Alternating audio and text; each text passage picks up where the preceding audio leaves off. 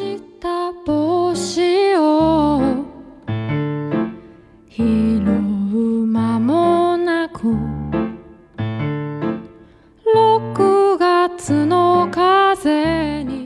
的就是我觉得赚到一百万其实好像没有那么难，就是你发现一个赚一万块钱的项目你重复一百次，你发现一个赚一百万的项目你好好做一次，其实就是这样子。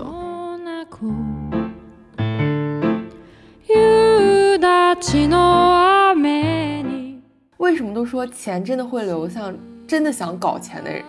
就是你赚不到钱你得问问你自己真的爱钱吗？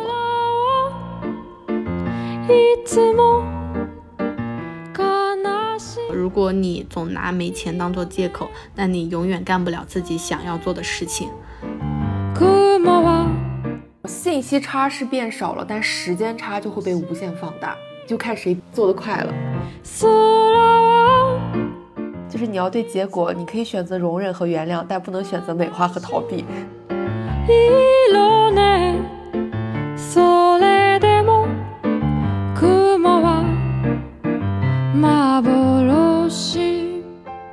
Hello， 大家好，我是养成系大女主一菲。Hello， 大家好，我是养成系大女主露露。今天啊，我们邀请来了一位重磅嘉宾，大家可以猜猜是谁。我说一下这个 slogan 啊，人间清醒，搞钱要紧。大家能够猜到吗？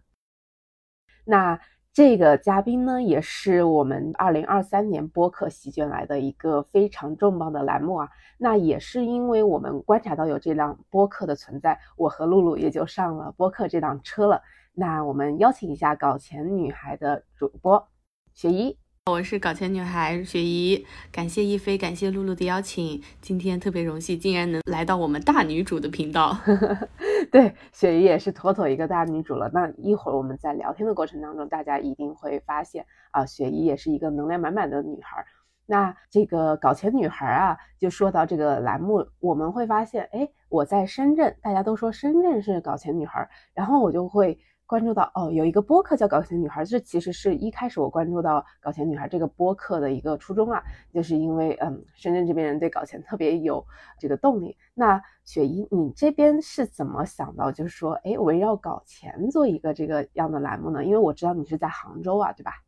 嗯，对对对，确实，深圳女孩算是我们搞钱女孩的发源地，这个话题的最开始来源也是因为深圳女孩的话题嘛。对，然后我自己的一个个人经历的话，其实我是在北方上大学，然后北漂过，广州也也创业过，然后现在在杭州定居。然后我确实没有在深圳工作和学习的一个经历啊，但是我每次我之前出差去到深圳的时候，我就有一种感受，就是就感觉大家连在地铁就从地铁出来的那个那个步伐，然后包括上次参加活动深圳主持人的语速，我觉得都是 一点五到两倍速的，就感受到了深圳速度。嗯，那我觉得你的语速也挺快的。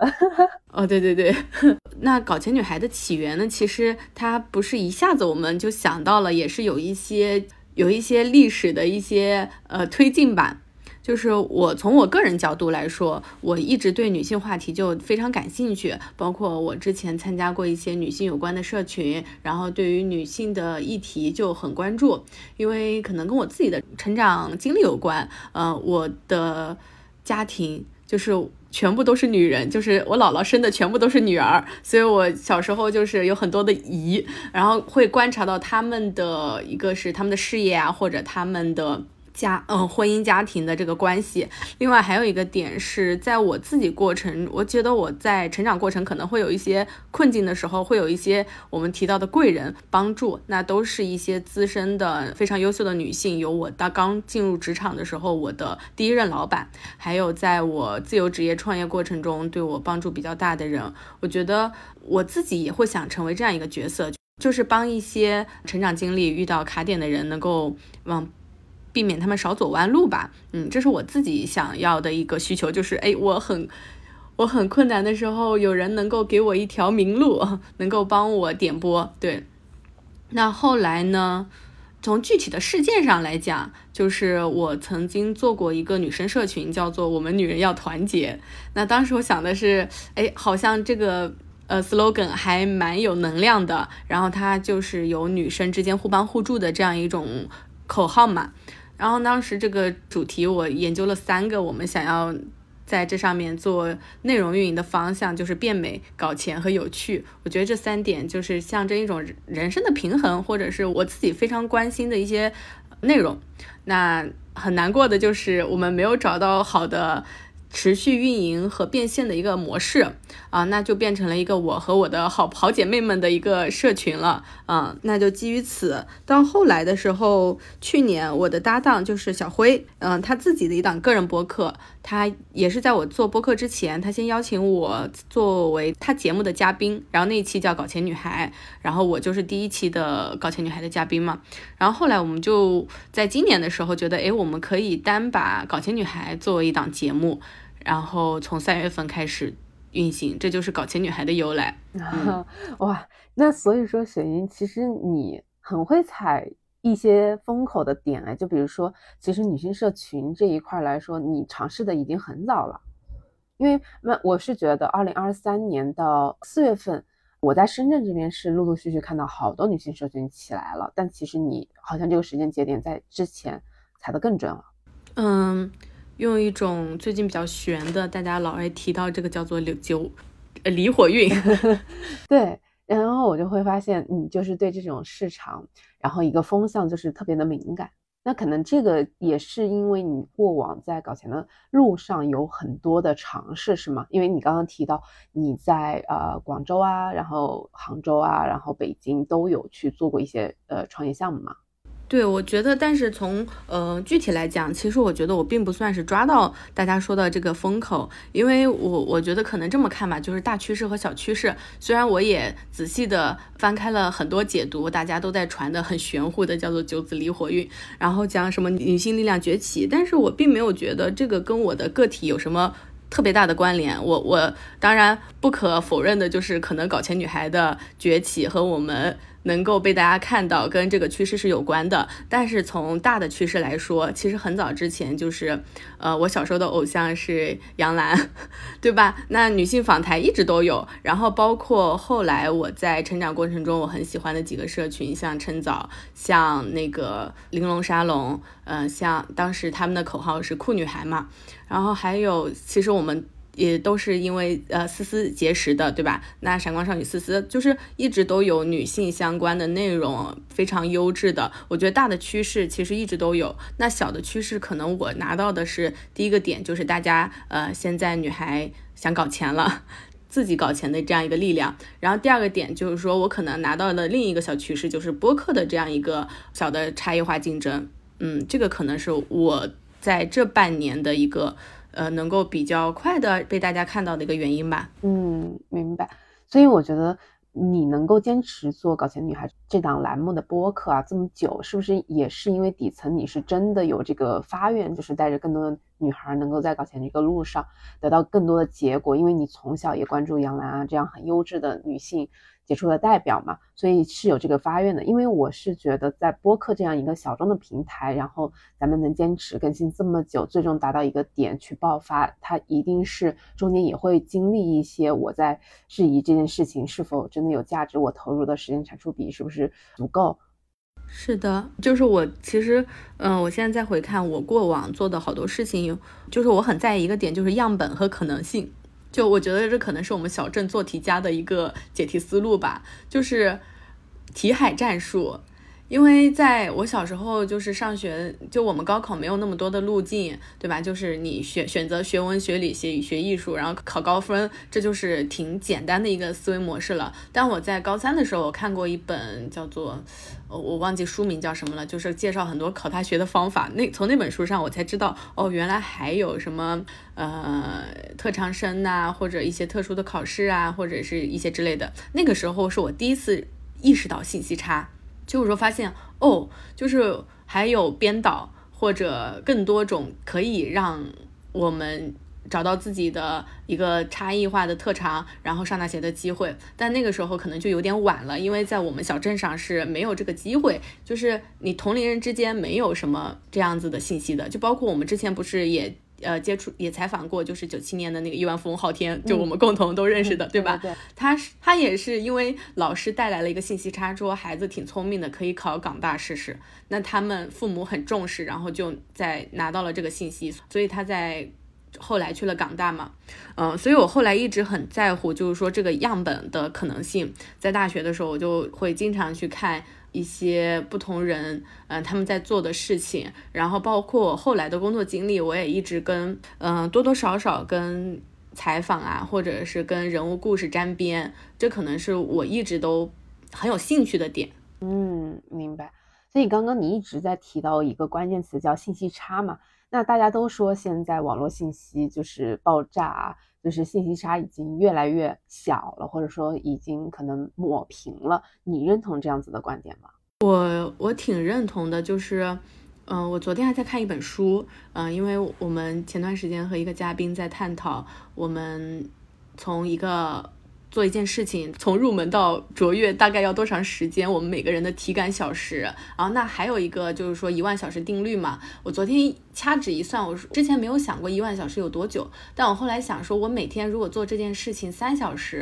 啊、呃，那得有三千天，那就是十年。我说如果我每天十小时做这件事，那也得要一千天。我说原来一万小时需要这么久啊，就是从入门到成为专家啊。但是现在我觉得有 A I， 有 ChatGPT， 有这种呃互联网的搜索变得高效了。其实我们好像完成一件事情的入门还挺简单的。就比如说拿搞钱女孩举例，其实我们现在只做了四十期节目，就四十小时呃四十将四十小时吧，按这么来算。我觉得信息差是被。嗯，一定程度上的呃抹平的，但是这里就会考验后端了，就是每个人都会拿到信息差，每个人都会看到这个信息，但是看到信息之后，大家怎么处理的能力就变得更加的重要。就是有我，就是我们为什么会觉得有些人可以抓到风口呢？但是你说 ChatGPT、A I， 就每天每天的所有的群和。网络上的新闻都在报，但是但是对于我来说，就是这个东西在我眼前我就无感，因为因为我我对它不感兴趣，就它就会在我眼前飘过去，所以所以我觉得信息差重要，但是我觉得拿到信息差的处理能力也很重要，甚至比信息差本身可能也要重要。嗯，对，这其实我也比较有感触，就是说，嗯，尤其在深圳这边，很多人说。啊，跨境电商有很好的风口啊 ，TikTok 很好呀，一定要入局啊。然后 A I 一定很好呀，是很多人都跟你说什么什么很好，但是你会天然的有所感知，哪个行业就是我的天命，哪个行业我就是所有人都说它好，所有人都说它赚钱，但我不一定就会感兴趣。那我不感兴趣，可能我就是没有办法入局进去，对不对？对，就感觉就是好像我之前听。听到过的那句话就是你的努力程度远远没有到拼天赋或者说是去讲风口的时候。对对，而且过两前两年我还会纠结这个事情，哎呀我怎么没有抓到风口，我这最近两年我终于释怀了，就是有些钱他就咱就是挣不了。就释怀了是吗？对，我现在就是就是安安分分的本本分分的做自己的事情。嗯，我我有一个很好奇的问题啊雪姨，因为嗯、呃，其实刚刚听、嗯、我静静的听你们聊了这些，我觉得刚刚你对你整体思路的这个拆解，我觉得特别的精彩。然后，嗯，因为一开始我们有在说搞钱女孩这个事儿嘛，那其实搞钱女孩她是呃作为一档播客也好，她作为一个 I P 也好，她跑出来了，所以我们天然的就会把搞钱女孩和雪姨就是连接起来。但其实我在。嗯，听你之前很多次访谈的时候，我会发现，哎，雪姨之前有特别多其实很精彩的搞钱经历，然后我就觉得其实，嗯，搞钱这件事儿吧，可能是近两年火的吧，因为在很早很早之前，总感觉大家都会说到一个词，比如说谈钱伤感情，或者觉得，哎呀，我谈钱好 low 啊，我跟你谈梦想，你怎么能跟我谈钱呢？就是你有没有经历过这种阶段？就是其实钱这件这个卡点，我觉得对于女生来说还蛮普遍的。是的，就是刚刚你说的那个谈钱伤感情嘛，嗯，就大家都会有这个卡点，嗯，就是今谈钱羞耻也好，就包括后来我觉得可能直到我呃最近两年在一个谈钱不伤感情的社群泡了很久，会发现哦大家都那样，就是你身边谈这个。比例更高，你就会发现你不是异类了。就之前你最初在一个比较传统的环境里，就比如说我是呃小镇小镇女孩，对吧？那大家都是找个班上这种模式，然后做生意的也比较少。然后到我最开始学习营销之前，我是学管理学的，那大家的路径都是要考呃体制内，那大家会更保守，就是对于对于你的接纳程度是觉得你是异类，所以在在此之前我一直觉得是我不好意思，后来发现其实是一个环境和比例的问题，就是你在哪个环境里啊、呃、如果就比如说像我们共同都在对吧思思的社群里，那我们会发现就大家都会对于做内容，对于做呃想要嗯拿到自己手心向上的力量，对吧，就是女生们都很积极开朗，就是生机勃勃，我觉得就是大家都是这样一个画像，那我们就会觉得努力呃向上是理所应当的。那如果我们在一个大家都是嗯比较负面抱怨积极的圈子里，你就会发现你的积极努力显得特别的异类。我觉得这样是一个对于我自己来说是通过切换环境去改变的。然后我自己的之前的搞钱经历的吧，我觉得这个确实是可能是呃，刻在骨子里的，你会有那么一种优势或者是一种 sense， 你就会想去说，哎，这个事情我可以搞一搞试试。嗯嗯，明白。就是我会发现啊，很多女生虽然口头上说，嗯，我想赚更多钱，我想呃呃经济独立，我想怎么怎么样，但是落到实际上，她可能又是担心这儿害怕那儿，就是呃落到实际上，她很难真正。呃 all in 或者说全身心投入到啊，我就是要把我更多的时间花在搞钱上面，就是这一点，雪姨你觉得是跟本身的性格相关，还是说基因相关，还是和嗯环境有一定的关联性吗？还是说嗯这件事情如果说他的性格就这样了，他就是没有办法，就是天然的和搞钱无缘绝缘呢？我觉得这个和这个信息太常见了，这个现象就是有人跟你说，呃，你带带我搞钱，或者你教我，然后就你跟他哎交流完，你可以这么这么做之后，就发现，哎呀，不行，我我我比较忙，我工作挺忙的，我没有时间，或者是这样觉得有点丢人，呃之类的，呃，我觉得这个现象。不是说他和搞钱就没有关联，或者是他不配搞钱。我觉得第一个情况是，呃，还不够穷，就很多人没有够穷，呃，没有够穷，然后或者说我没赚不到钱，我下个月我就生活不下去了。对于百分之八十的人，就是有一个稳定的工作，每个月有收入，这是挺好的生活。就是其实没有，不是所有人都需要去搞钱的。我们也一直在讲，就是说，就面对自己内心真实的需求。就是有些人是不需要搞钱的，那就不需要强行合群。就是大，因为大家都在聊搞钱，我我觉得我不搞钱就是错的。其实很多人不需要搞钱，嗯，所以我觉得第一个就是说，面对自己真实的需求，嗯，其实我觉得躺平是一种挺好的生活，嗯，那就不需要逼自己一定要搞钱。然后另外一个点就是，咱们的生活还没有到非搞不可。那就不会激发你那么强大的动力，我一定要去搞钱。就比如说我认识一对夫妻，他们的因为他们有两个小孩，然后虽然他们赚钱能力很强，但是他们家庭的开支也非常高，就每个月的生活费要到七万，因为有两个小孩，还有保姆，还有就是你知道中产就是虽然很光鲜，但是压力很大的，就是他们不得不就是我要继续往前走，必须要赚到钱。那我们很多人来说，其实我每个月我我也没有什么物欲，对我来说一一万块钱够花，那那那其实就够了，对吧？我工资也挺好的。第二点就是我们刚才讲的，就是因为所有人都在聊搞钱，我们就觉得搞钱是对的，搞钱是应该的。嗯，然后我就说我也要搞钱，最后发现我其实也没有那么想。所以这是我觉得大家呃想搞钱但是没有搞到的原因。然后第三点就是行动力不足。我觉得以上两点其实我们都是回归到就是不要逼自己一定得搞钱，嗯，不搞钱没事儿的。嗯，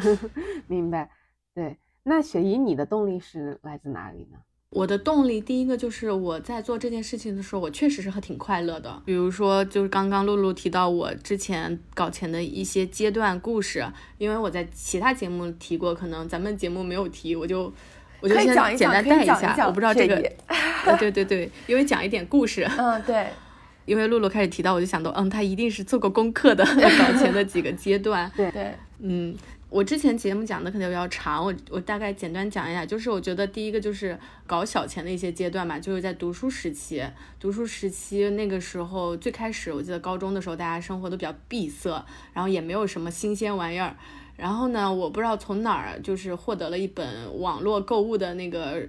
小册子，就那个时候还会就是寄过来一个小册子，上面有很多的商品，然后你可以选，然后你可以打电话过去或者是在网络上下单，他就给你寄过来，然后我会去邮局拿，就是那么传统。我在上高中的时候，然后那个是叫做余秋雨的网上书城，我不知道他现在还活着没，就类似当当的一种网络书店，但是它是给你寄邮寄手册的。然后那个时候我就觉得哦，得到了很多的课外书，就觉得封闭的生活一下子丰富了起来。那我就选了很多我自己喜欢买的书嘛，然后我想说诶，其他人同学可能也有感兴趣的，我就分享给我的同桌，然后分享给我们班，然后还有很多其他班的同学，就逐渐的不知道怎么回事，这个小册子就被呃大家传来传去，然后每个人会把自己那个想要什么标记好给我，然后把零钱给我，这我就收了大家的钱去帮大家下单，比较像代购了。现在看起来，嗯，虽然当时我在做这件事情的时候也没有赚钱，也不图赚钱，我就觉得能跟大家一起买东西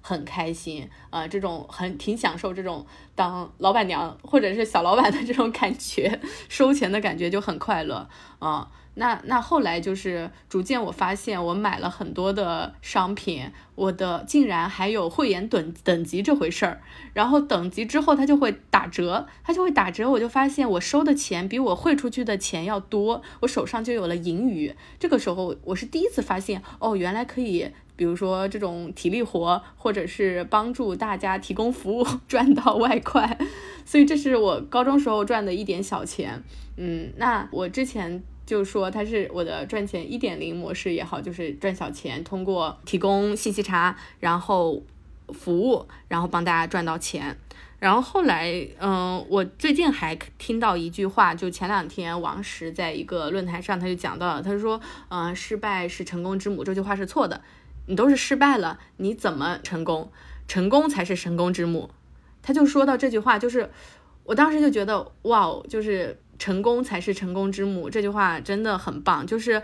积小胜，然后你才能得到一个大的胜利。就是我我现在讲的这个事情很小，但是我们真正的行动，我想就是从你先赚到一块钱开始，嗯、呃，才是搞钱的一个行动，这是我当时的一些想法。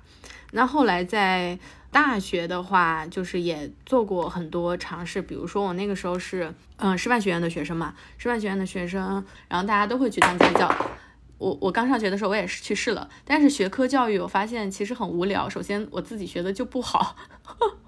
我自己学我自己学的也不好，然后后来呢，而且学科教育因为大学生其实挺卷的，嗯、呃、那个时候就也就才四五十一个小时我记得，然后我记得我讲了两个小时数学，然后然后讲完之后回来天都黑了，我就想说怎么赚钱这么难呀？我连一杯星巴克都都就没了、嗯啊、然后然后后来呢，就刚好也是在学校，因为我小时候有去学古筝，然后呢那个时候我就发现，哎，我其实这项技能是可以帮我变现的，那我就去找更高单价的家教，我当时时薪就变成了一百五一个小时，啊、呃，就是比学科要更加更贵。然后我突然发，就当时就点拨一件事情，就是你要做更值钱的事情，嗯。然后同时还有还有一个小的契机，就是我我大学时期的赚的一些钱，当时人人网，我不知道，我知道还有没有年轻人年轻对。然后那个时候他有一个叫做校园嗯、呃、主管吧，其实类似就是现在校园团队，就是互联网，他想在你的学校做推广，他会给你一些呃比如说什么叫做物料啊和一些线上的资源，其实那个时候在大学里是很稀缺的这种东西，那个时候你是呃比如说校园主管能申请到人人墙，就所有的那个团社团和学生组织都会去找你。然后后来呢，我就发现这件事情的需求存在是因为有很多类似这样的品牌，他们想要进校园去做活动，因为学校是一个非常大规模的精准的人群嘛，啊，那通过帮他们承接他们的需求，给他们做执行，我就可以赚到钱，我就可以赚到钱。那比如说像迎新晚会啊，歌唱比赛啊，然后同时这些学生组织它也需要叫做外联，它需要有资金和一些其他的支持。那我我作为一个在这个学校里的大学生，我同时又是学生组织的成员，我是很轻松的就能够对接这方两方的需求的。那这个时候我就开始承接一些品牌的需求，嗯、呃，做帮他们做校园活动执行、呃，然后大概可能是几千到上万不等。那其实我在把这个嗯，在学校里落实是比较简单的，不管是租用场地还是租学生都比较便宜。然后那个时候我就赚到了一些小钱，赚到了一些小钱之后，我就一直在想说，怎么样能让这个可复制？因为你单个学校你能够承接的活动是有限的，我总不能天天在办活动吧。呃，同时品牌找到你，他是希望你能够帮他解决更多问题的。就是我如果只能办一场活动，我找你这个沟通效率很低，但如果你能帮我同时落实三十场学校的落地，我同一时间能够解决的问题和获得的收益是直接翻倍的。所以这个时候我就开始做了一件事情，我就把我们全省所有的高校名单列出来，本科有多少，一本二本，然后三本专科有多少，我就去对应的学校去招募他们的学生会的嗯人去获得联系方式。这样当有品牌需要做活动的时候，我就能够说，哎，我可以帮你搞定这些学校的。那我这个时候就进入我可能赚钱的 二点零 模式，开始通过从一个个体的执行者，我会有意识的让自己成为一个团队的管理者，就能够获得团队的多元收入。呃，这个时候我就有了一个扩大建立团队，就是一定要建立规模这件这个赚钱的这样一个灵感。嗯，然后还有 三点零 好，因为讲了好多遍，我再重新讲的，我不知道怕大家会不会听腻。嗯，不会的，简短。嗯、呃，如果觉得那个的话，也可以简短一点，没关系。嗯，好的。嗯啊，然后到 三点零 其实就是，嗯、呃，就毕毕业之后，大家都会正经去上班嘛。那那个时候就不可避免俗的，就是我还是跟着传统的这个世俗的规律，我去找了个班上。嗯，但是在上班的时候发现自己比较穷，同时因为我那个时候在广告行业嘛，就是哎，实在是怀着一腔热血入行，但是发现自己入行的时候已经是这个行业的比较夕阳时期了。嗯，因为当时可能同对比对对比其他大家同龄人可能都会去互联网已经开始呃崛起，整个的报酬也都会丰厚很多，但我那个时候就为了我，嗯，因为你曾经有过赚钱的手感和经验，所以你会有一种迷之自信，就是说我怎么会赚不到钱呢？那在这个阶段，所以对于钱对于我来说没有放在优先级那么高的位置，所以我就觉得这份工作不赚钱也没有关系，我可以通过其他渠道挣钱，或者是我以后一定是能挣到钱的。嗯，这就是强调了我们刚才讲到的成功是成功之母，就是大家一定要先拿到一些正反馈，就能够获得更多的自信。我觉得这件事情是挺重要的，就是心里有足够的自信，不管遇到什么样的事情，你都能够，你的人生一定会变好。我觉得这个自信特别重要。然后到后来的时候，所以嗯、呃，我那个时候就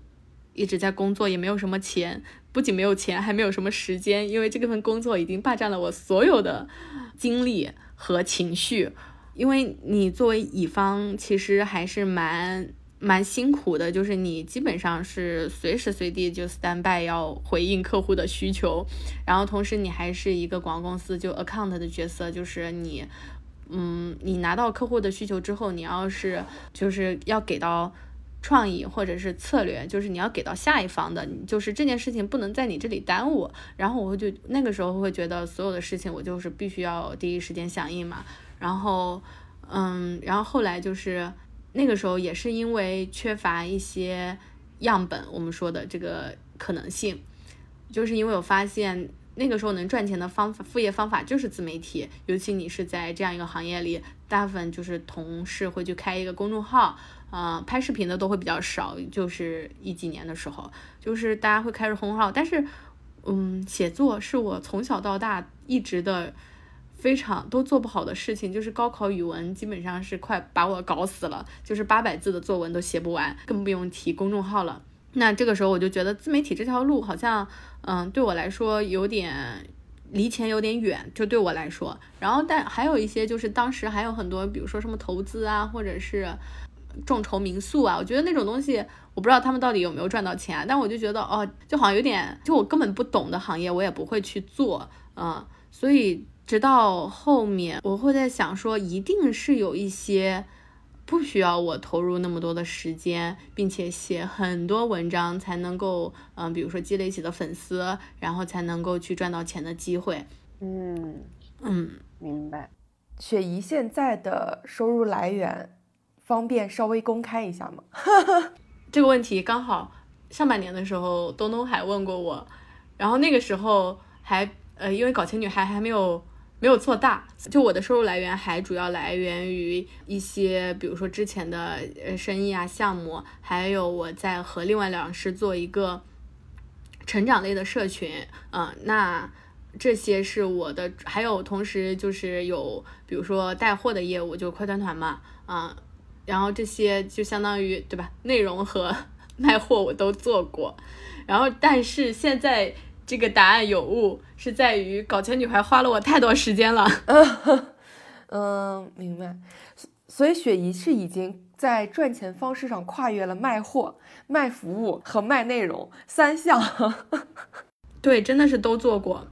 嗯，那我有一个很好奇的点啊，就是嗯，刚因为刚才你无数次提到了成功才是成功之母这个观点，我觉得我第一次听到，但是我觉得非常的精彩这个观点，所以我我就想问你，第一次搞钱到手钱那个小钱大概是有多少？我其实记不太清了，就当时、嗯、呃我高中的那段搞钱经历，后来我在其他节目里说出之后，我的发小嗯、呃、跟我说，原来那个时候你赚我们钱了，然后我就反驳道，我说那个时候。你兜里有多少零花钱你心里没数吗？总共可能也就几百块到呃就前前后后买最多花不了呃每个人就是你像你说买书能有多少钱，就是每个人几十块几十块的这样收，我说我赚你多少钱你心里没有数吗？所以那个时候我觉得可能也就几百块就是的那种非常小的钱，因为学生本来就很穷嘛，自己也很穷，所以那个时候是没有多少钱的，只是说我感受到了那样的快感啊、呃，然后到高中的时候，我应该有赚了大几万，呃，快将近对，有有赚到第一个就是叫做十万块吧。然后因为为什么记得这么清楚呢？因为这笔钱后来在 P to P 暴雷的时候被你爆掉了，嗯，就是惊险了一把，就是当时没有暴雷，但是确实是提现困难。嗯嗯，那我很想知道你最多的，嗯，比如说一年你大概能搞到什么量级？我们嗯最多目前吗？就我现在嗯没有到百万的这个量级，我这对对对。那呃，其实我问这个问题啊，我很想知道一个点，就是你觉得搞小钱和搞大钱之间有鸿沟吗？还是说它就是一个积少成多的过程？嗯，这是一个好问题，因为我之前一直在想这件事情，就是呃赚到一百万之后。大家的下一个目标就会是五百万、一千万嘛，然后所以在此之前，我一直想说，我用我原来的方式，就这种加减乘除的这种算法，能赚到那个钱吗？嗯，我自己想，我觉得应该是赚不到的吧，因为我现在毕竟还没有赚到，嗯，但是我只能拿我已经做到的经验，我想说，在一百万以内，就是通过积少成多、加减乘除，就是可以的，对。因为因为真的就是我觉得赚到一百万其实好像没有那么难，就是你发现一个赚一万块钱的项目你重复一百次，你发现一个赚一百万的项目你好好做一次，其实就是这样子。嗯，但是赚小钱就是这样，但是很多人就会觉得我我不愿意赚小钱，觉得我一百万一定是一下来的，但其实我觉得不是，就是你把很多小事情做好之后它随之而来的就会有对应的回报。嗯，我觉得赚小钱你哪怕是就是你你你不管是找任何一个可以做的项目，我觉得在现在的就是互联网，而且我们的听众我觉得都是很聪明的女孩，就是你找到一个可行的项目踏实的做下去，赚到一百万一定是有机会的。嗯，但是再往再赚到一千万我觉得这个因为我自己也没有赚到，所以我没有答案给你。嗯，明白明白。所以其实呃，从学习的角度来看，就一百万对于很多普通人来说已经算是很大的钱了。嗯，就是大家可能从雪姨的这个经历里来看，就是我们一定要先去成功那么一次，然后再去想办法复制，就是不断的去积累手感和自信。嗯，然后最终你可能一个合理的目标是可以达到的，嗯，但是再往上咱就是需要咱探索的时候了，对吧？对对。然后说到雪姨，就是我知道你之前是有了第一桶金了之后就立刻在杭州买房了嘛，因因为这个是不是也是为了促进让自己有更有搞钱的动力呢？因为最近我和一个 M C N 机构的老板交流啊，因为他旗下有很多的博主嘛，他说其实很多的博主呃，因为内容能力或者是一些天赋，他的确涨粉很快，然后他就实现了呃快速的一个财富的积累，然后可能到了呃可能百万啊或者千万的一个级别了之后，他们就没有什么动力再往下去做了，呃，然后但是对于机构老板来说，为了要运营整个公司持续的盈利嘛，那你肯定要激发这个博主，让他产生更多的内容嘛，呃，所以这种情况下就会刺激他们的消费，说让他们去买房买车，这样他们就有更多的动力去赚钱了。就是你觉得是不是？把自己已经有的资金然后去做一定的消费，其实是为了更多的要让自己有这个搞钱到下一个阶段的这个目标的努力的动力呢？我这个原理我之前在另外一个朋友他在做微商团队的时候跟我分享过啊，他就说他在那边有卧底嘛，卧底过之后他就说他们的微商团队搭建的向上呃路线非常的呃给你激励做得非常的强，让你就真的会上头，就在于你比如说你要赚到多少钱，他会他会让你说你必须要配什么车，然后你要买什么东西买什么包，然后再往上你要你要住哪里怎么怎么样，就会你会看到。所以这就是很多我们在网上会刷到的原因，就是它就是让你有那个档次，让你对应你要该赚多少钱。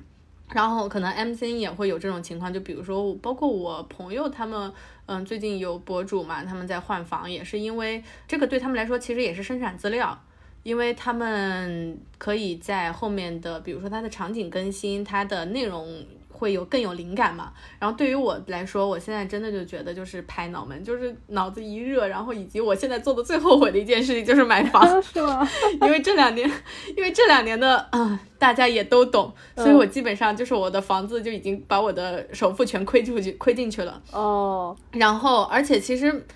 嗯，你刚刚说的点就是买大件是不是为了促进更好的去赚钱，对于可能博主来说可能是的，包括一些企业会老板会让他的员工对吧，我你住换一个好房子，你有房贷的压力之类的，你就会更积极的工作。但对我来说其实不是，因为我我也不是嗯，但是我当时买房的动机可能一回忆就是觉得嗯、呃，你没有什么花钱的地方，然后你就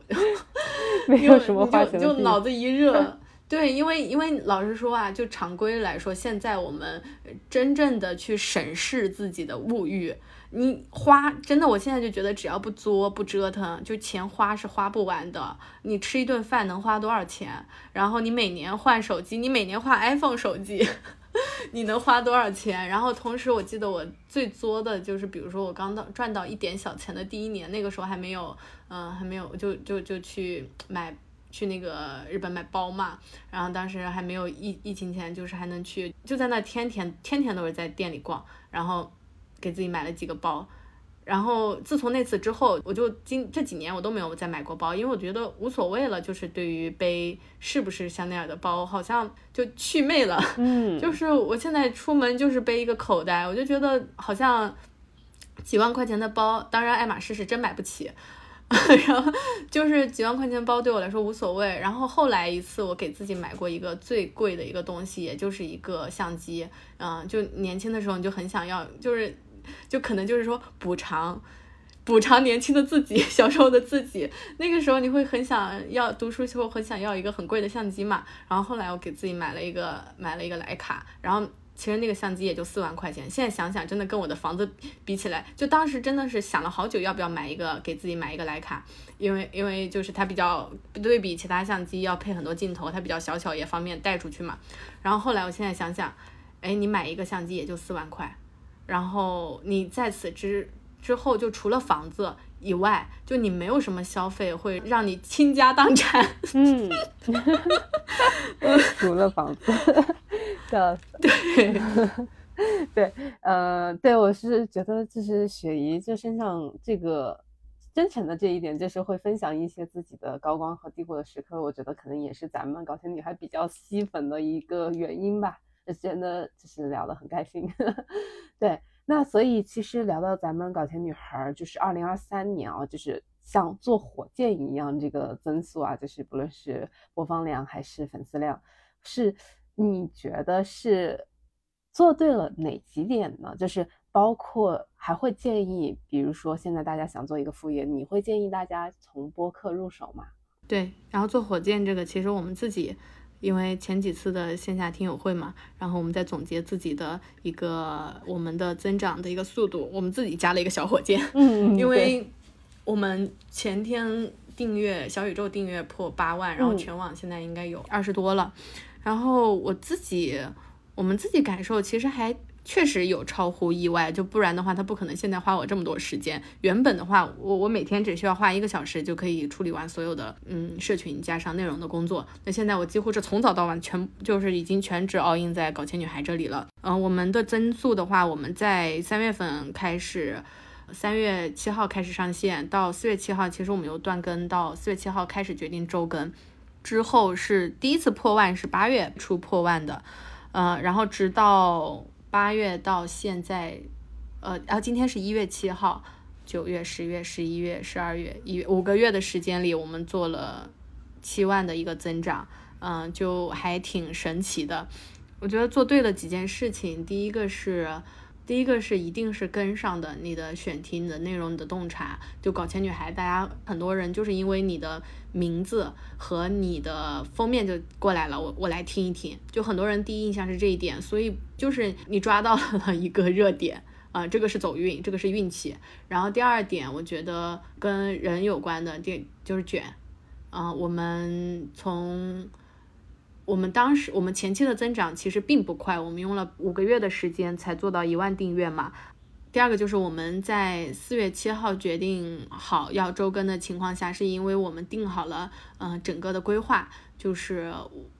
我们要做一百期搞钱女孩的采访，那一百个搞钱女孩呢，在周更的情况下都要两年才能更完，嗯、呃，更不用提双周更或者月更，因为之前我们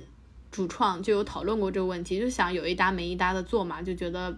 嗯，月更或者双周更是我们能够接受的范围，但当我们提出周更的时候，我们真正的就是算了这笔账，我们要做到什么样，那就。定了周更的这个计划，那同时就需要你去配备团队，就你不可能自己剪，然后你的剪辑师的资源和你整个的内容是需要规范化的，这样才能够保证你的生产效率嘛。所以从四月七号开始，是我们真正的把这件事情按照我们计划开始做，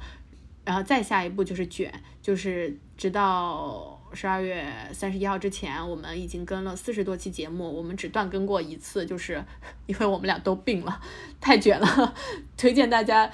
跟大家说，虽然可以，但是真的很累。就是我有很长一段时间，我的感觉就是，我今天刚更完节目，每我们是每周四更新嘛，我每周四刚更新完节目。然后嗯、呃、是那个正在看反馈，然后我就在想，然后就是周五了嘛，我就在想说下周更啥。然后周末又才开始就是反馈下周节目的一个修改，我就有很长一段时间都是这样。然后中间还有很卷的一点点，就是我们当时会有一些呃非访谈类的话题嘛，就比如说线下听友会呀、啊，或者是我们主播的一些自己聊的话题。嗯、呃，我们当时在想说那一期大概是八月还是九月，我忘我忘记了，应该我们有两连续两三期都是非搞钱女孩的采访。我说这样不行。大家已经很久没有听到搞钱女孩系列了，那我们就又开始卷自己，你知道吗？我就说每周四必须是搞钱女孩，然后如果我们要聊其他的，嗯，自己主播的闲聊，或者聊其他的嘉宾，或者是听友线下听友会的选题，我们要放到周二算作加更，就是搞一百期搞钱女孩在周四雷打不动要更新，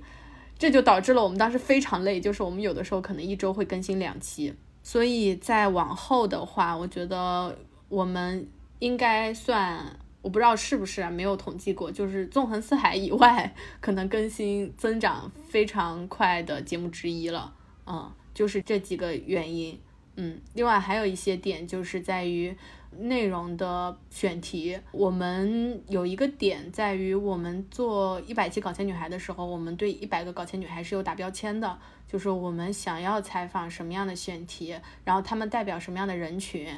除了赚钱也有亏钱的，呃，有赚大钱也会有赚小钱的。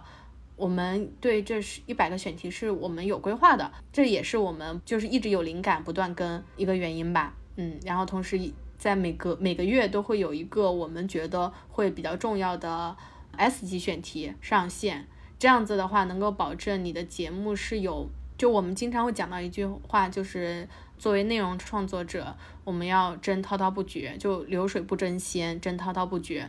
如果我们一直在放大招，其实我们已经有点控制了，如果一直在想要放大招，你肯定会把自己弄死的，就是因为太累了，就是你很消耗你的心力。那我们这个放大招的频率放在一个月一次，就是我会有一个我们认为很重要的，我们会花很多时间去准备，然后剩下的节目就是我们也会打 S 以外会有 A 和 B 的标签，那我们可能会花比较少的时间，当然不是代表它不重要，但是它会嗯经历的时间会少一点。那比如说像最近 Melody 那一期，现在已经单集在呃，小宇宙就五万播放了，我我昨天看是已经有了将近六百条评论吧，所以这期节目真的是有点把我们榨干了。首先我们录制的时候就录了五个小时，然后剪完之后是三个小时，然后我们为了这期节目能让大家更容易听进去，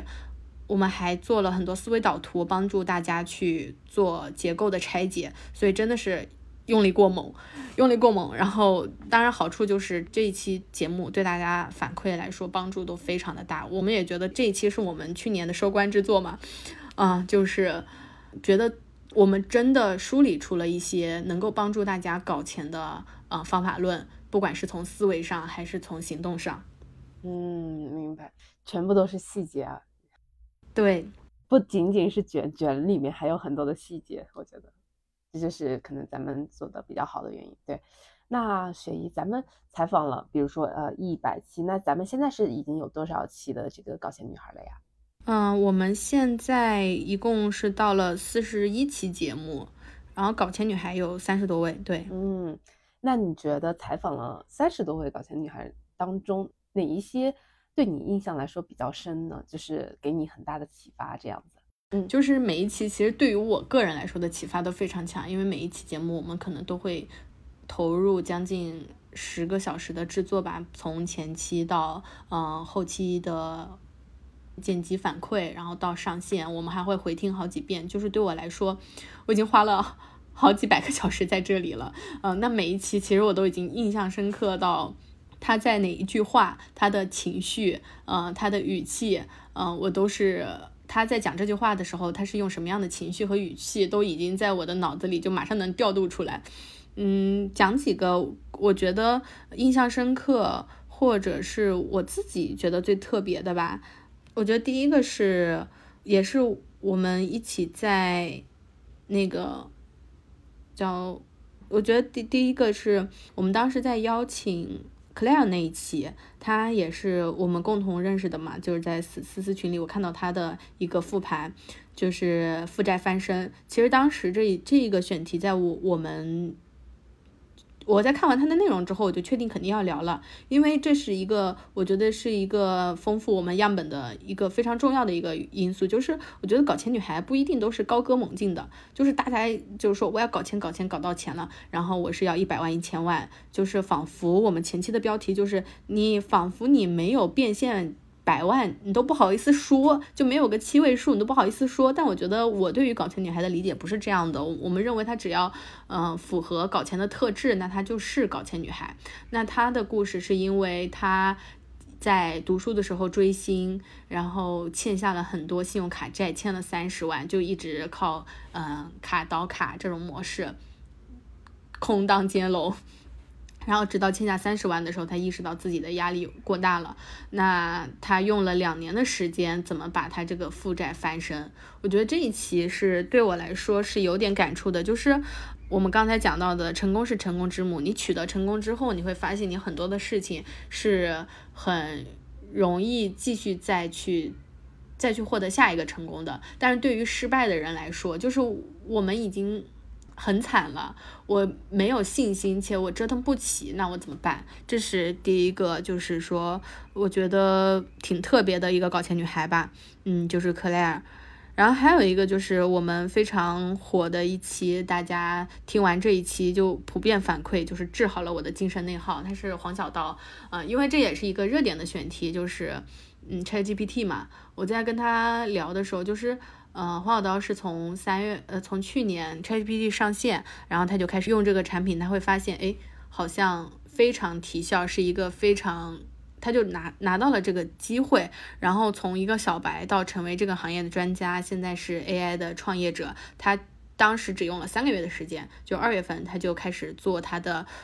发现，哎，很多他已经用的很好的 ChatGPT， 很多人还不会用啊，他就推出了一个七天训练营。然后同时呢，他就把他的提纲发到朋友圈的时候，就被一个出版社的编辑发现了，就说我们能不能把它出成书？就一切的我们看起来都感觉像是爽文大女主一般，她二十八天就把这本书出完上线了，到现在一直都是在畅销榜。而且有一个后续的一个故事吧，就是因为我们在这一期聊的内容被腾讯新闻纪录片的导演听到了，就我突然就想到，真的搞钱女孩都是什么样的人在听？然后所以后来呃，腾讯纪录片拍今年的年度人物的时候邀请了黄小刀，我就觉得这也是我们做搞钱女孩的一个特别之处吧，就是你除了采访到自己喜欢的人，然后被一些人听到对他们有帮助以外，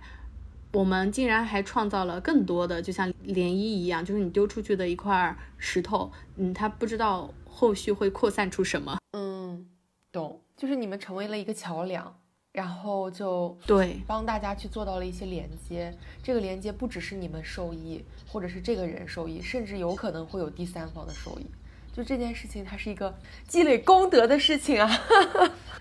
对，我现在每天都在想的事情就是我们真的是在积功德，因为有很多女生她会给我写她哎，比如说听到哪一期之后她有一些感受，然后和她做了什么事情。其实我最想看到的一个听后感就是大家真的去行动了，包括小红书上嗯、呃，我们之前采访废话小梦那一期就热度非常高嘛，在小红书，因为大家听完之后就会马上去想，哦，原来嗯、呃，大家普遍的一个一个感受就是我马上拿起我好久没有更新的小红书，我觉得我要开始做，不管怎么样我开始先做。你提到这个我真的就要，昨天我就给一菲转了废话小梦那一期，然后我还写了一个那个还写了一个稿子，我准备今天录个小红书了呢都。好，艾特一下我们，我们去跟你互动。对对对，因为我对他那期也印象非常非常深刻，我就看完了那期，我就突然有点 get 到，就是说为什么都说钱真的会流向真的想搞钱的人，就是你赚不到钱，你得问问你自己真的爱钱吗？就这件事儿最近真的特别扎我的心，就听你们那期节目了以后，对，真的真的。而且还有一个点就是我们当时深圳听友会那一期的嗯、呃、感受也特别强，就第一句就叫做如果你总拿没钱当做借口，那你永远干不了自己想要做的事情。我这句话我每次最近没有行动力的时候，我都会觉得嗯我觉得我自己不想做这件事情或者做不好这件事情的卡点到底是在哪里？我是因为缺钱吗？那其实缺钱缺你缺多少钱？缺钱一定是有数的。我缺一万块钱启动还是缺十万块钱启动？我是还是缺一百万启动，对吧？就你你觉得你的这种匮乏它一定是有数的。如果我们把这个匮乏解决掉，那我是不是能开始做这件事情啊？那所以我就会嗯，在现在的做事上，我觉得不管是因为我之前是一个很挺内耗的，我会思来想去所有前因后果，我才会去去做，我觉得我要把这件事情做好。那我现在会觉得，嗯，我真的因为搞钱女孩采访了这么多优秀的女孩子，我自己也在变好。这个的话就是呃，这个怎么理解呢，就是我需要一定的资金启动这件事情，但可能这件事情它是真的需要一定的启动资金。那如果说我们转念一下，我把这个匮乏感消除，意思是说如果说我已经很明确的算出来了它的呃启动资金我达不到，我就放弃做这件事情。那如果说我努努力能达到，我又足够的想做这件事情，且我看到了这件事情能够带给我足够高的回报的话，我应该去做吗？是这样理解吗？对，就刚刚我们不是提到为什么做播客和选择播客这个赛道嘛？那我觉得很多人，包括露露问我，推荐大家拿这个当副业嘛？呃，我如果回答这个问题，我没法直接下定义，是在于首先播客不太赚钱我推荐你做副业干啥对，然后但是呃，我觉得我推荐大家都去做播客的原因是它确实挺好玩的，而且它没有什么太大的成本，嗯、呃，这对于很多人来说又很轻松，嗯，这是两点。然后那为什么搞钱女孩她可以坚持下来，我就也很坦诚的说，就是我们是因为算好了具体的账，就是做搞钱女孩我们需要付出多少成本，这个成本我们能否承担得起，那如果我们承担得起，我们就先启动。嗯，就是回到我们刚刚的那个点，就是嗯、呃，我们大家会觉得我我没有办法启动做播客的一些卡点是在于这个事情要花钱花时间，然后我不知道它能够赚多少钱，所以我没有去做了。然后这个是关于可能在财务上的一些的想法，然后其他的一影响我们启动的原因就是我不知道说什么，或者是我录什么，或者是一些嘉宾，这些是一些内容执行层面的。那我们先解决关于钱的这个问题，就是我们在三月七号到四月七号中间内部大讨论的那个点，我我最后达成我们要这么做的一个点是我们算了一笔账，我说我们的一期的制作成本我们按一千一期啊，一千一期一百期就是十万块钱。我说做这件事情就是十万块钱，你们觉得除了十万块钱以外，我们还有哪些影响我们做成这件事情的理由吗？没有，因为首先采访嘉宾我们列好了一百个名单，然后制作上全部都是当时也是合作的剪辑师，有有固定的几个人，费用上也都很便宜。然后在此以外就是内容上对我们来说做播客没有什么压力，那其实就是十万块钱的事情，那 OK， 那我们就开始做，并且我们都很相信不管这件事情这十万块钱它的回本在哪里，在哪个点，然后我们做这件事情我们的想象力和收益一定是更大的，我们当时就是这么想的啊。那其实就是呃十万块钱的事儿嘛，而且我们也不是说一下子就要把十万全付出去，毕竟节目是一期一期在更新的，所以启动这件事情就变得一下子轻松和简单了。嗯，明白。对，所以其实呃，可以看得出来，就是咱们搞钱女孩身上的这些贡献啊，我个人觉得一个就是我想清楚了就去做，然后其实另外一个我能真正的搞到钱，其实也是要算账，这个能力很重要，就是这个账当然算了我愿不愿意去做，那是我自己衡量的一个点嘛。然后再来一个就是说呃，我觉得不论遇到什么困难都会坚持下去，这可能是我在搞钱女孩雪姨这边看到的几个点。那雪姨你自己也可以给大家总结一下，就是你看到的大家的恭喜又有哪几个点呢？我们其实在之前也公布过，就是搞钱女孩一定是这具备这几点的。嗯、呃，第一个就是我们说的爱折腾，在想我自己的赚钱故事就讲可能大小的尝试都做过，然后我们之前的嘉宾也好，大家嗯、呃、比较熟悉的，比如说赵大琴，对吧？她一个非常爱折腾的一个女孩，然后还有其他的女孩，我们都是从在梳理她的经历之后，你会发现她不是一下子就成为了，比如说女霸总，嗯、呃、A I 创业者，还有就是宝妈做快团团，就是她一定是她做了很多的事情，然后在每一件事情的时候她有一些积累一些手感。就比如说我只上我们之前采访 Echo， 就是呃她是 Coach 的总监嘛，零零四号员工，嗯，然后她在大学的第一桶金就是卖明信片赚到的，然后后来做雅芳，然后频繁的跳槽，尝试了很多呃外企不同的岗位，最后成为哦 Coach 的第十一号员工。嗯、呃，在这家公司做了十三年。就是你前期你很难知道自己喜欢什么，你只能通过折腾做不同的事情，包括飞化小梦也是，你才能知道说我们拿到第一个小的成功，一个正反馈。然后第二点就是执行力，我们讲到一个点，就是有一句话虽然这样听起来有点酸，但是就是这样，就是自己的失败固不可怕，但他人的成功让我非常心痛。就是就是就是其实大家我们前面讲到呃信息差也好，就是其实信息差现在没有那么神乎，是在于大家基本上都能看到一些正现在热点的信息，只不过是说我们拿到信息之后有没有去处理和去做嘛。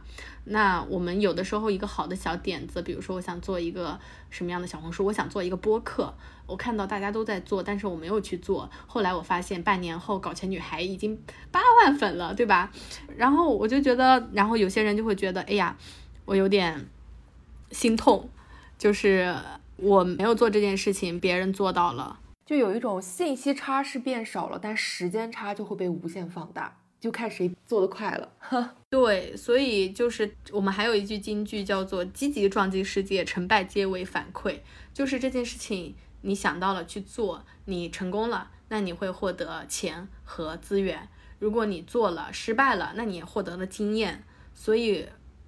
就去做，然后不要去内耗。嗯，对，这个内耗这一点啊，我也是觉得自从我十一月份就是去年十一月离职，然后出来做个体了之后，我觉得是嗯，虽然也会有很多高光时刻，比如说我之前办那个前任大会嘛，但是你时不时也会在想，诶，未来什么方向什么点我应该花更多的精力，就是这个想法你是每天可能都会在脑子里过很多遍的。然后我也想了解一下，就是呃雪姨这边，因为你之前也提到过嘛，其实你中间也有也有一段时间是很 emo 的，那你遇到这种情况下是怎么去坚持下来，或者说怎么样去度过的呢？嗯，怎么样度过的？我们讲到我后来拆解为什么会内耗的第一个点是恐惧。嗯，因为我们不知道会发生什么，所以我们在自己的担忧里，我做了这件事情会不会做不好，我做了这件事情我没做好别人会不会笑我，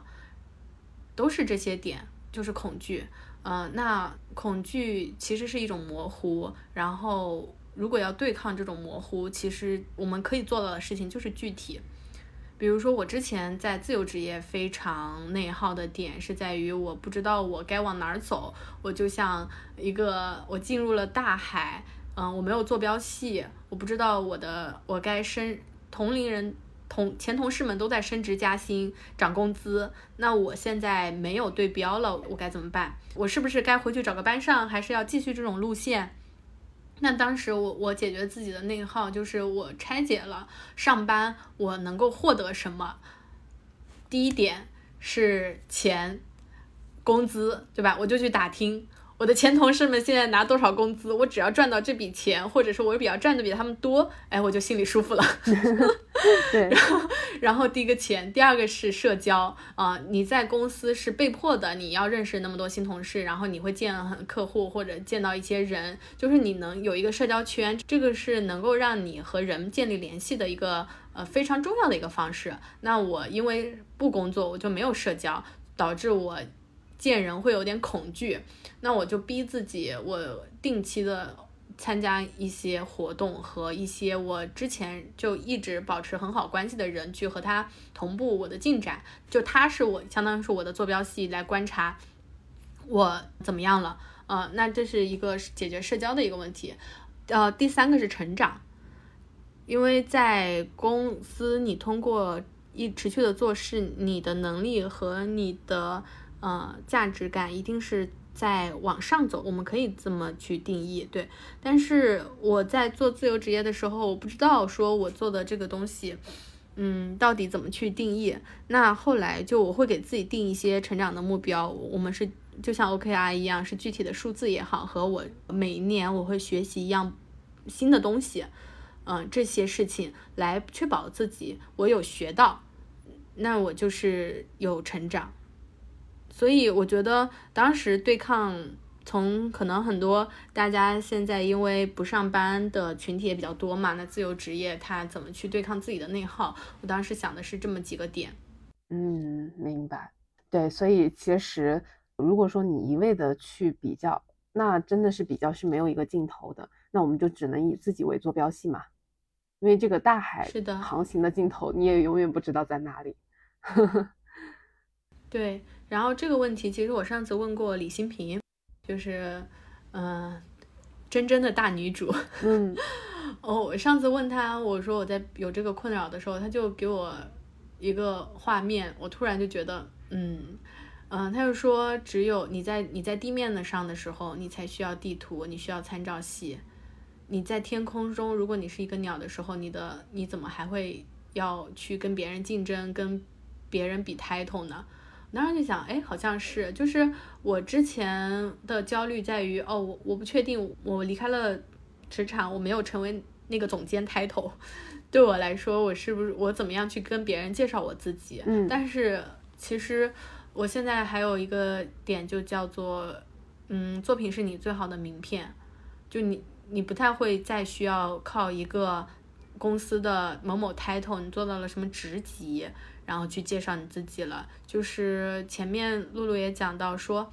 搞钱女孩跟我的绑定啊，或者是我就是搞钱女孩，就我不可否认，哎，我就是搞钱女孩，但是搞钱女孩我从来没有想要去把它我们定义成是一个 I P 和我是一个个人 I P， 就是我不太在意这件事情。我甚至觉得大家播客挺好的点在于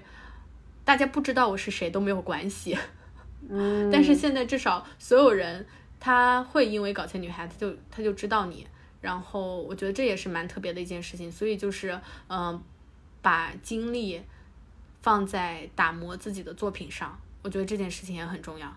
嗯，明白。就有一种轻舟已过万重山的感觉，就是呃，从以前我需要在意我是不是要拿一个什么非常闪亮的 title 去和别人做价值交换，或者是呃以社会名片的形式展现在别人面前，好像我很厉害的样子，到现在我甚至都已经不在意我有没有 title， 我哪怕我就说我是学医我也没有关系。只不过因为现在搞钱女孩她正值风口，那大家都会认为哦，一提到学医就知道搞钱女孩这个播客栏目。但其实如果刨去这个 title 的话，搞钱女孩的播客主这个 title 的话，其实你也不会太在意了，是吗？是的，我之前会不喜欢，比如说我一定要拿哪些经历和我的公司和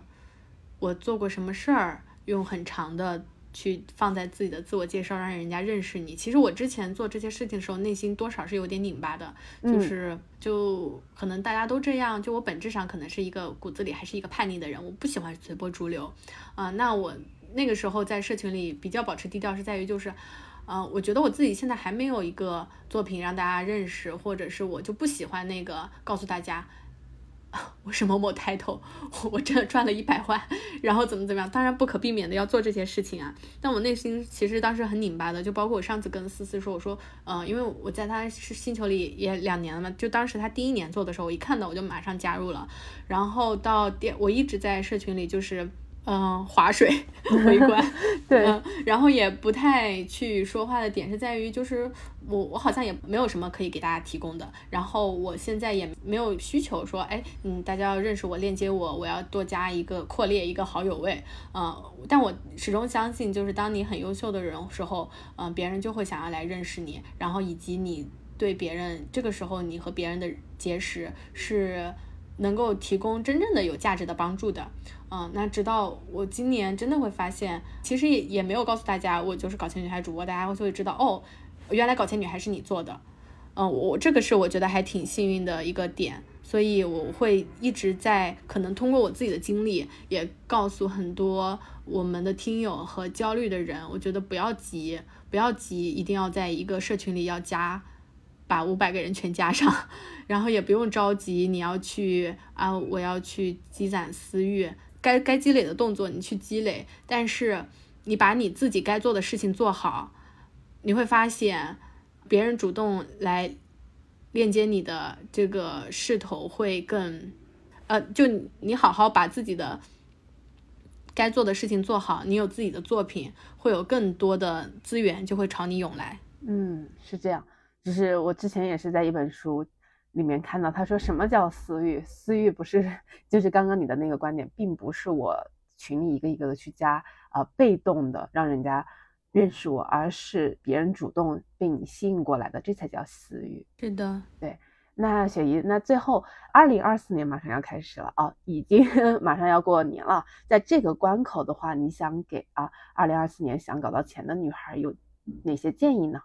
哪些建议？建议就是先开始搞，就是先行动。对，先行动，然后。因为这个问题我们也老问嘉宾，所以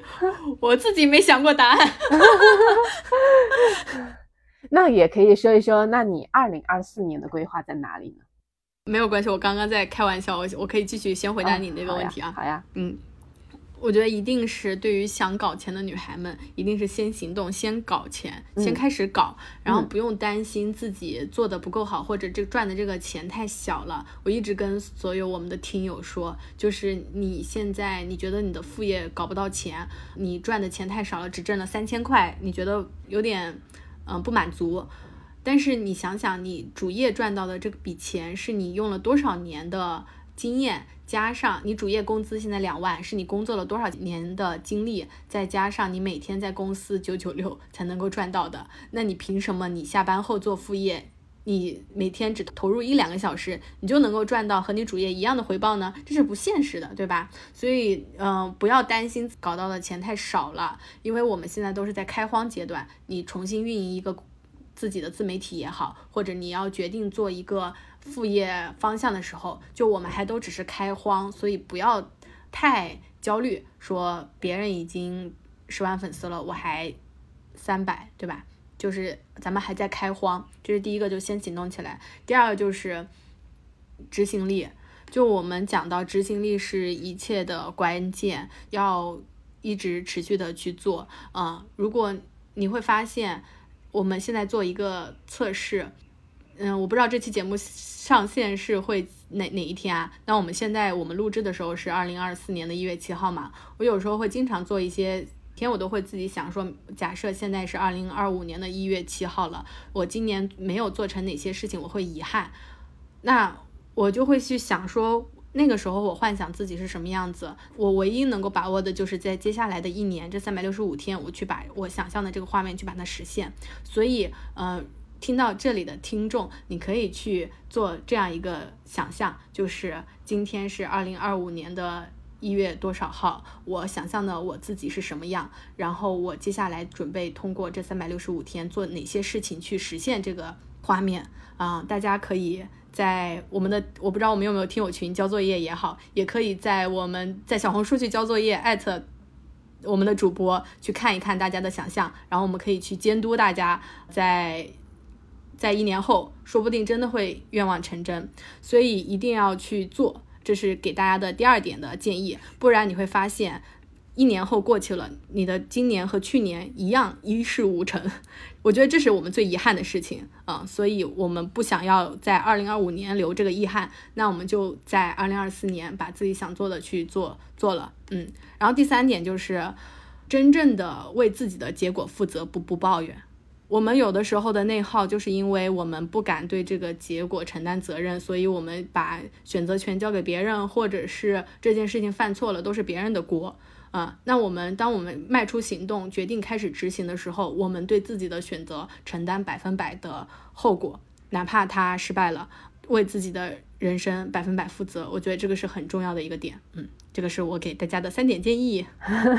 对，我每次看到雪姨这个头像我就被圈粉，就是愿望实现，就是你一直在强调愿望实现这一点，就比如说我二零二五年希望实现怎样的自己，然后其实很多人呃定了目标，但是在这个过程当中会忘掉这个目标，但你感觉你会一直用头像去激励自己说啊我有什么样的愿望我要去实现，还是有挺有那种吸引力法则的那种感觉的。嗯，确实就是心想事成。对，然后还有一点我也特别认同，就是第三点叫对结果负责。就是因为昨天我也是在和昊天的那个同事聊天嘛，我说你觉得他为什么能这么成功啊，就是九七年就亿万富豪，他说他其中有很大的一点就是对结果负责，其中对结果负责分为有好的结果和不好的结果。那好的结果当然就是因为他做对了什么事情，所以他从中吸取了更多的经验，然后把一件事情像滚雪球一样有更好的经验，然后有更大的资本去做这件事情。那坏的结果的话，他做得很好也是因为嗯，能把每一件事情，如果这件事情没有持续下去或者他失败了，那我就干净的给他收个尾。那在这个过程当中参与所有这个项目的人，大家未来还是能够继续合伙做什么事儿，或者一起再去做其他的项目，但总之这一个坏的结果，坏掉的项目，没有持续的项目，我们也把它干净的收尾，然后从中我总结出来有什么坑，这个坑我就不要再踩了。我觉得这个可能也是很多人成事儿的一个点吧，我觉得很就是刚刚也很有感触。嗯，就是刚刚整个的这一段，我觉得可以用汪师兄的一句话说，就是你要对结果，你可以选择容忍和原谅，但不能选择美化和逃避。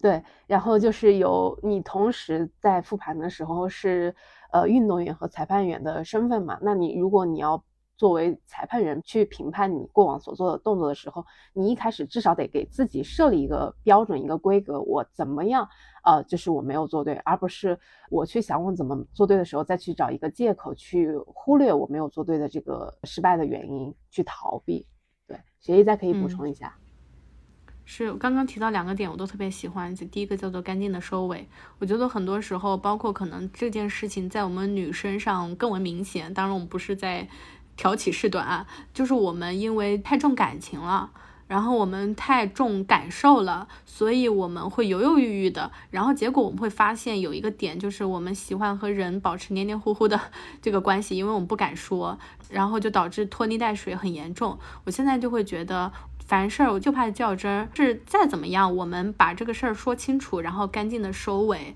哪怕失败了，对吧？我会习惯就是说，第一个就是不会让我的合作方亏钱，这是我之前的一些嗯合作上的一些我自己的感受，就是你跟我一起做这件事情，我让你亏钱了，我心里会很难受。所以之前的跟我一起做项目的小伙伴或者社群里的小伙伴，我的底线就是我虽然不能保证你有多高的收益，但是我一定是我不让你亏钱。那这个是其实我现在不做原来的生意了，我都觉得嗯我问心无愧，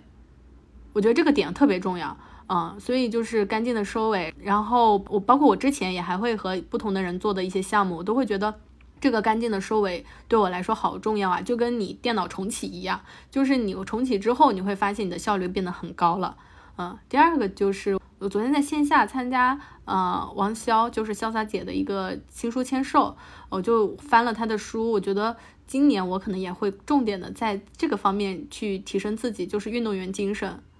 因为我之前不喜欢运动，但是我现在意识到第一件事情就是我如果不运动我没有良好的精力去工作，呃，所以我今年一直在，包括去年竟然还腰椎间盘突出，多可怕，就是就是因为你的腰突它虽然不是很大的病，但是它会让你的所有精力都是在这件事情上，然后你没有心思去工作。所以我就意识到说我今年所有的身体是一切的基础，就是健康和运动，保持好的精力啊。运动员精神它除了说让你能够日复一日的去训练达成你的目标之外，同时就是你客观的接受你的条件，然后你知道你和专业和或者你想要赢的之间的区别在哪里。因为没有办法客观的，甚至想要去美化那个结果，就是哎呀我考得差是因为我没有好好学，我没有搞到钱是因为我没有开始搞，对吧？我们不能够客观的面对自己的现状和身体素质和条件，所以我们对于达成目标之间需要经过多少的锻炼，多少小时的每日的重复，我们没有一个呃没有一个科学的，就是我们没有尊重客观规律，对，我们没有尊重客观规律，然后我们凭想象力去做事，嗯，那这个事情就比较可怕了。所以我觉得希望大家都嗯、呃、有运动员精神。对，谢谢雪姨这么真诚的分享啊，就是也给咱们二零二四年开了一个很好的头啊，就是咱们围绕着搞钱这件事情啊，这个也是我今年，相信也应该是露露今年我们共同三个人的这个核心的目标。对，然后最后就总结一下啊，就是今天和雪姨聊完了之后，我是印象特别深刻的一点就是，虽然咱们是叫搞钱女孩的栏目，但是我在雪姨身上并没有看到很浮躁的那一点，就是不会像别人一样喊鸡血喊口号说啊我们要搞钱搞钱，但是你也会很承认说，哦，我们虽然是运动员，我们追求更快更高更强，但是我们也要面对自己客观现实的能力和各个方面的一些呃科学层面的一些考虑。而我们在这种情况下再定的一个目标可能是会更真实，然后同时我们自己的 emo 也不会有那么的强烈嘛。对，所以我是觉得嗯，二零二四年我是更希望像雪姨一样，然后我和露露会一起更沉下心来认真去做好每一件事情。我觉得雪姨就是成熟的主播，还把我们引导了一下评论和就是互动。对，刚刚嗯，如果大家有幸听到这期节目，呵呵，对。是的，因为听了之后我觉得最重要的一件事情就是要行动，包括听我们节目也是，就是你只要开始行动，你会发现所有的好运都会朝你涌来。嗯，对，就是建议大家听了这期节目以后，咱们第一个首先给自己立个小目标，这个目标一定是一个数字，一定要清晰，对吧？第二点呢，就是咱们从能够搞钱的最小的这事儿做起，就先开始积累手感。然后大家如果有这种嗯列好的目标，也可以在什么小红书啊评论里面然后艾特到我们，好吧？嗯，好，那咱们最后这个总结、嗯、总结非常好啊。好，那今天谢谢雪姨串科我们的播客栏目，也欢迎大家评论区的观众，大家也可以多多去搞钱女孩的这个节目里面多多互动，然后也可以关注咱们的雪姨，他们应该也会有听友群吧，对吧？对的，谢谢大家。嗯，好，那咱们今天就到这里结束啦，拜拜。拜拜，拜。